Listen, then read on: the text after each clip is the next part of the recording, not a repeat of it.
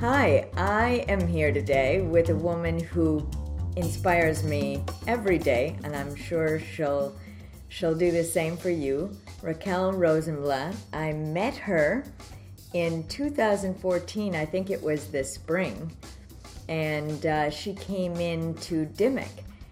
And since then, I should say she is now the Vice President of Institutional Advancement at Dimock, which is a very substantial career move. She is enigmatic, an enigmatic force. She's both incredibly deferential and caring as a person, and as a leader, she's incredibly purposeful and directed. So that's an interesting mix, and I find her fascinating, inspiring, and so I want to share that story with you. So Raquel, nice to meet you. Nice to meet you too. You're going to have to speak up because they're going to want to hear what you have to say. Absolutely. So I know that you've built a solid career over a long period of time, but I'd like to start by talking to you about where you grew up and how you see, your parents and how you grew up as starting to shape you into somebody that you are today. So I grew up not too far from Boston. I grew up in Framingham in the Metro West area, and I never really strayed that far. After growing up there, I went to school here in Boston at Northeastern University, then went on to graduate school at BU. But from a very young age, I'd say both my parents really shaped me in terms of thinking ahead to the future, developing strong leadership and convictions about things. At first I thought that really it was my dad who was my primary role model in helping me think about becoming a leader. But now that I think about it, my mom was too. She didn't have a high-powered job outside the home, yet she really stood for so many things and believed in them so strongly around our religious upbringing, around the importance of being kind to people, being thoughtful, that I think a lot of what has happened to me over the years is really the influence not only of my dad, who was a leader in title and in stature, but also from my mom. Well, it's interesting because it plays into that mix that I introduced you as, which is you're a leader who can also be caring. And I think that's something that often gets lost. I think it is a defining mark of a leader to be able to be decent and kind in the mix, don't you? Yeah, I do. I do. I really believe that, and so often some of the leaders who actually are my role models in many ways, I think back to the things that I've heard them say and do, and oftentimes they admit they'll never apologize for anything. They don't think they're ever really wrong, but I don't think that's necessarily the way a leader has to be, and I'm glad that you noticed that.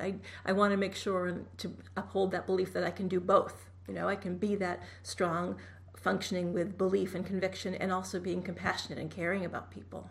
Now, you said your dad was a leader. What did he do? He was the dean of the College of Criminal Justice at Northeastern University for many years. He wasn't the founding dean, but he was the second dean starting in the early 1970s until his retirement in 1991. And did you then always feel as if you were going to go into some sort of higher education position? I'm not sure. I think I remember, clearly going to work with him from the time that I was really young and loving being on that campus and really getting a sense of what it felt like to be in that environment.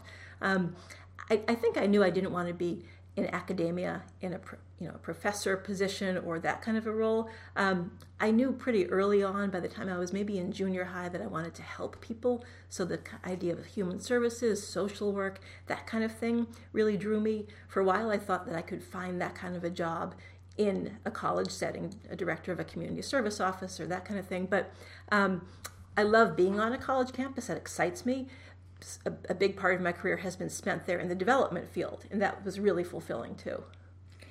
You started off at Northeastern, right? You started your career there? I started my career at Brandeis. Well, my early job was Brandeis University. Yeah. Brandeis. Yeah. So you moved from Northeastern with a master's degree, correct? Yep.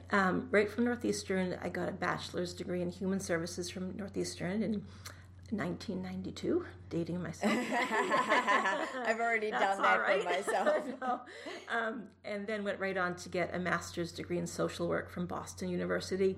So I did those two things back to back and then started my career after that. Now, was that all self-funded or were you working at the same time? How did that all arrange itself? And do you have siblings that were also pulling on your parents a little bit? No, I'm an only child, and at that time, my career as a student at Northeastern was completely funded generously by the university because my dad worked there, and that was a benefit. That's a big benefit. So that was great, and then by the time that I was able to go to graduate school, we were able to have the resources, to support that. Absolutely. And I didn't have to work full-time, which is I'm very grateful for. I know that can be an incredible challenge. So you move on. You go to Brandeis as what? Tell me. So I got to Brandeis, and my first position was in the development office as an assistant director of corporate and foundation relations, which really was fundraising from local foundations, local corporate philanthropic arms to support different parts of the university, scholarships, fellowships, support for programs and academic divisions in the university. And I loved that. It was really fun. I loved the writing. Can I ask you a question? That all sounds incredibly complex for someone straight out of grad school. Did you have a mentor there? Did you have a guide? How do you start to generate a network of people who, you're working in development. That's all about networking. Yeah.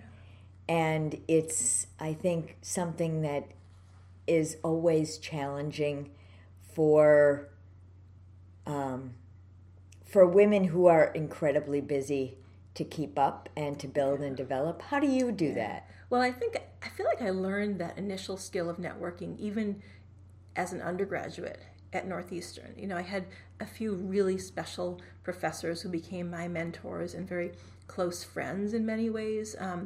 And they talked about that value of always build a network, always reach out to someone, even if you have to call them at home about a question, apologize and do it anyway, really get yourself out there. And it's okay to do that. It's totally okay to reach out to people, to quickly say how you got their contact and then progress from there. So I did that. I kind of got that skill as an undergrad. When I went to graduate school, that skill was really reinforced from other professors and colleagues there. So that after that, actually I did have a job right out of graduate school before I got to Brandeis. I worked for a few years at a national anti-hunger organization called Share Our Strength, and that was a great position. It gave me that feeling of being in the community right here in Boston and starting up a program in nutrition education for low-income families, and I loved it. It was fun. It was very diverse and dynamic and all the different things I had to do, and really quickly I learned I had to fundraise for my program. So that's really how the fundraising began. After a few years, I did move from there to Brandeis, and I had that base of fundraising experience, but I remember the process to get the Brandeis job was intense networking. It was calling and reaching out to people to schedule informational interviews and leaving that meeting with a list in a very traditional way of 5 more people to call, cranking through that list, calling the next 5, Wow. And it worked. That's incredibly knowing. That's way before people started spending a lot of time talking about networking. It was certainly something that wasn't in my past or understanding at all. So that's really interesting. Did your dad sort of flag that early on to you that was an important skill set to develop? And then the second question to that would be, how do you handle rejection? Yeah, so I think my dad probably did do that without using the term networking. He talked a lot about the importance of reaching out to people, building a close circle of people whom you know, who can support you, who who can connect you with others. And I saw him do that. And I saw his networks of people, not just on campus at Northeastern, but more broadly in the field of criminal justice, more broadly in the city of Boston, legislative leaders. So I saw his circles, and even without him using that term, how to network, I got that from him. So it's challenging. And what was your next part of the question? Sorry. That's good. How do you deal with rejection? Because I think that's the second part of the networking equation. Certainly for me, I always feel like I'm stepping on someone's toes. I think a lot of women do.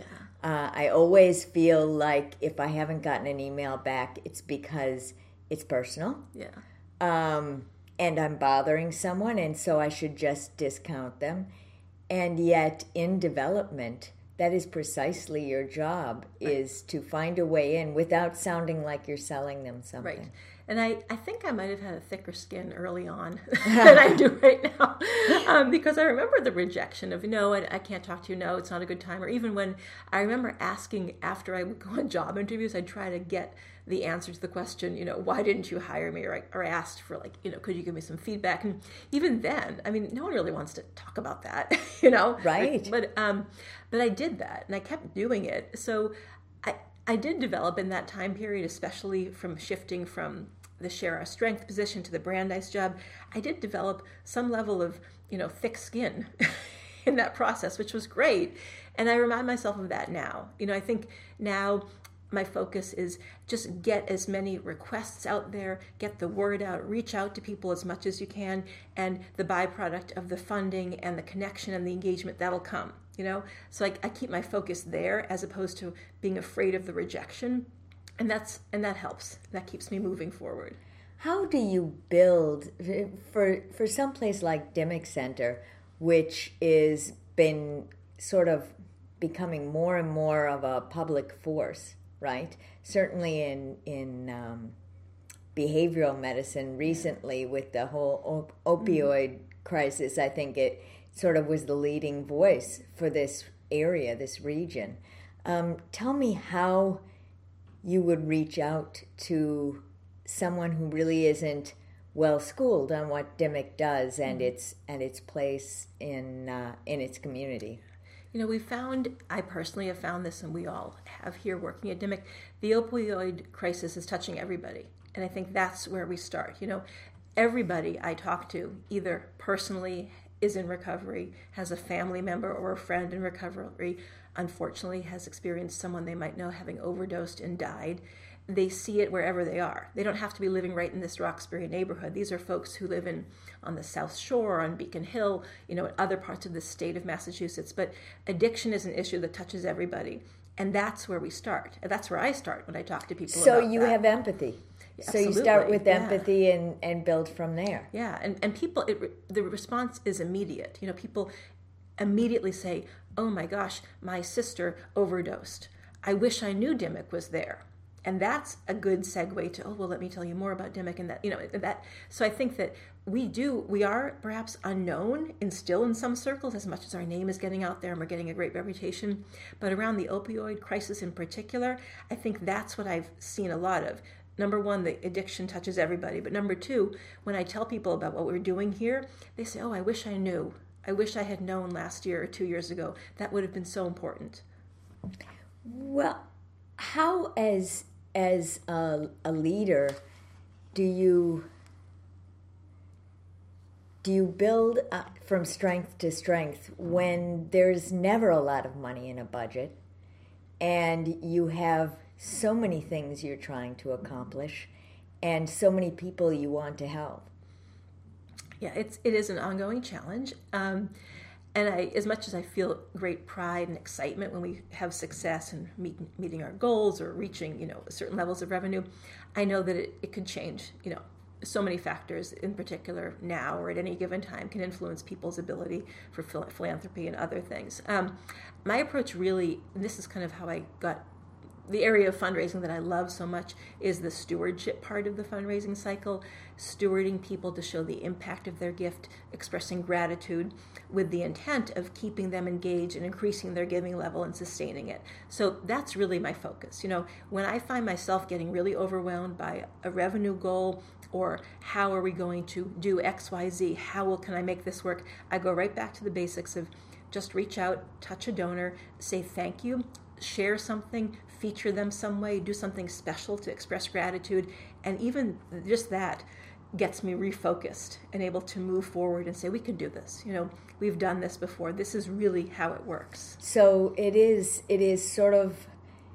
the personification of something that happens with you as an individual or anyone as an individual, that if you stop focusing on the fear factor and start in the simple place of giving thanks, you can get yourself back on track. Absolutely. I do that in my personal life, and I do that at work. I tend to live by that beautiful quote by Maya Angelou, probably paraphrasing it, but that people will forget what you said, they'll forget what you did, but they will always remember how you made them feel.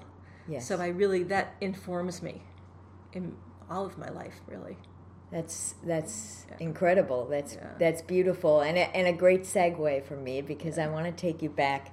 There are a couple of things that I left out in my introduction. One of them is that Raquel has a husband who is a leader in his own right, and two teenage girls, which, you know, brings on its own challenges, and she's balancing that all the way that women do. So that's one thing. And then I wanted to go back and start with what may have been a defining thing in your life, and that is the death of your father from, I believe, pancreatic cancer, which, as anyone who's been with someone who's had this, it's a brutal form of cancer. Not that any of them are particularly easy, but tell me about that, and tell me how it has shaped you, how it changed things for you. Yeah, it happened quickly. This was in the earlier days of, I think, cancer treatment around pancreatic cancer. This was 1991, so it was a very quick process of diagnosis to when he passed away, maybe 5 months in total, right when I was beginning my senior year of college. So I remember very distinctly, in just my own way of dealing with things, I captured what was happening quickly. I grieved intensely right from that first day of learning his diagnosis. And then I just kept pushing forward, making sure that I could tell my father everything I wanted to tell him, making sure that I could get him to respond to all these great things that were happening. In many ways, I was really stewarding him, now that I think about it, to show him the impact on my life. But, you know, I was, you know, still in college. I had been dating my current, you know, my husband for a few years by then. I made sure that my dad felt and understood the future of Leon and myself, and he actually said, what are you going to do? Are you going to marry Leon? That's great. So I feel like he confirmed that. Ticked it off. You know, that was wonderful. I told him he was my role model a few days before he died, so I felt like I got that covered, and I felt really good about that. So, you know, he died, and it was incredibly sad because he was still so young. You know, 63 years old. We now know that's not very old. Right. You know, that's not that old at all. But, you know, right around the corner. So it was a very sad time, and unfortunately, there was a lot of other death in that year after he died from other family members. But what keeps me going is that I think about him often. I often will think to myself when I'm in a challenging moment at work, what would my dad have done? And I can almost hear him, you know, saying, okay, you know, let's do this, we're going to do this first. And I remember him distinctly when I go into his office from back when I was a child, how compassionate and caring and collaborative he was with his staff, and the loyalty that he built with his team, and how he really cared about them as people. They all were at his funeral. It was such a special moment for us all to be together as a family. I kept in touch with him over the years. So I think about him, and that really keeps me going in many ways in my current job. The other thing that's really amazing is that my younger daughter has the same birthday as my dad, and that just was pretty extraordinary. She was born a week early, so it kind of happened that way, but that was the best gift. You know, that was an amazing gift, and I love to think that there's my dad, you know, continuing on in my daughter. Well, let's talk about your family a little bit. So you introduced Leon. Hi, Leon. Yeah. So tell us what he does, and tell us about your daughters and how you keep it all moving forward when you're doing a job that's pretty intensive. Yeah. So Leon has a great leadership position in the city of Boston. He's a biochemist by background, and he's the director of the Environmental Health Office of the Boston Public Health Commission. He's been at the commission for almost 25 years.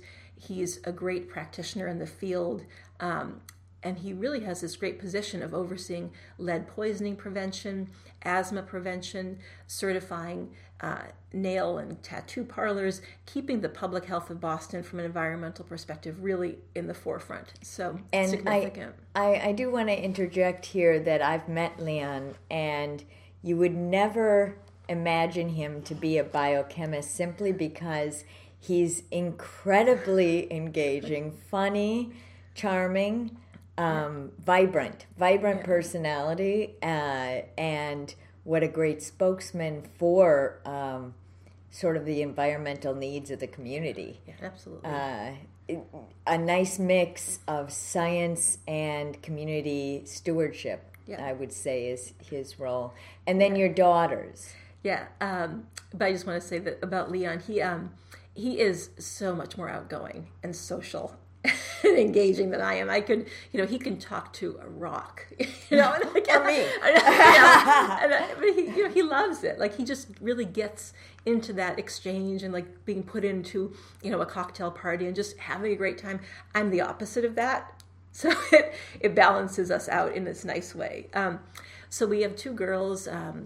Naomi's 14 and Anna is 11, and they're terrific. You know, I talk to them a lot in very specific ways about the importance of being a leader and ways that they can do that in their daily life in school, outside of school, and I reiterate to them the important message that I live by, that you want to always make sure people are feeling good. People will always remember how you make them feel.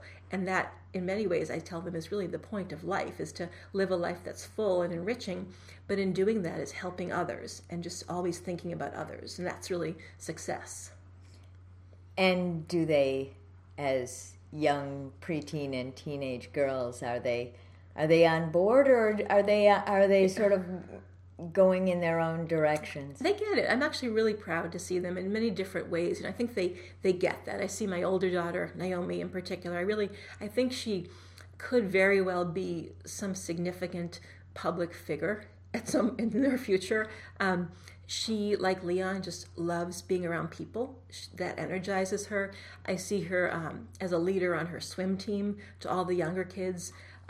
She encourages them. They come up. They give her hugs after and before every swim practice. And it's this lovely way of her role modeling. And my younger daughter, you know, she has this very strong way of believing things, and she'll stand up for them. You know, that's not okay, she'll say, when someone does some behavior at school, and I applaud her for that. You're right. You never want to let something unacceptable happen that you can help prevent. If someone's being bullied or hurt, she feels that she knows how to help others, and I think that's leadership. So it's really cool to see that, you know, even at their ages now. And I often wonder, how'd they get this? You know, is it from Leon? Is it from me? Is it neither? And they just are. I think it just is. Yeah. I think it just, there's a certain point where, you know, experience and genetics intermingle so much, don't you? Oh, yeah. I'd like to take credit, but no. Well, tell me what inspires you now, and what you would suggest to young women maybe listening to this, or maybe older women who are trying their hand at something new, to move forward in the face of adversity. What would you suggest? Yeah, I think that what really inspires me, that I think can really be helpful for other people, is that it's okay if you're not the head of something. You know, I'm not the CEO of Dimock. I probably never will be, but I can make change. I can see the change I've made in the past, year and a half. I can see that in the numbers. I can see that in the impact. I can see that in what people are telling us. So we can still do that. We can do that at any level of position at any company. Even without working full-time in a traditional job, we can still make change. And I think that's something really important to remember, so we don't get so overwhelmed or throw up our hands and say, forget it, I can't do this. I'm not in charge, I can't do it. Yes, we can. We can do it. Do you ever fear anything? I fear many, many things. Too many things to list. Yeah, and I do. I guess the opposite side of that is I'm terribly afraid of not being successful. Yeah, a lot of us really am. Yeah. That is my big fear. As much as I can feel proud of what we've done here at Dimock, and I feel like I've had good ideas. They've implemented. They've worked. They've translated into revenue, new things, a better presence.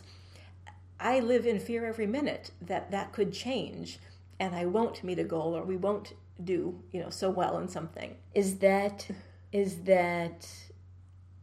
success in terms of numbers and on a paper, or is that a defining success to you? It's both. I mean, I feel like I feel successful even without raising a certain amount of money if I get the feedback from people, wow, now I know about Dimock. Wow, no one ever called me to invite me to Dimock. That was great. I'm really glad we connected. No one ever solicited me. I've never been to Dimock, and I've made that happen. That to me is success, So I feel like, again, that making people feel connected and good about Dimock and special, that to me is success, in addition to raising, the X amount that I have to raise in each fiscal year.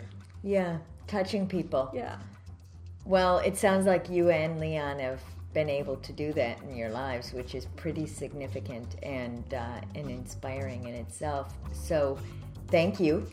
Hopefully this is the first of what will be continued conversations between us, but it was terrific to meet you and share your story with people. Thank you. This has been a real treat.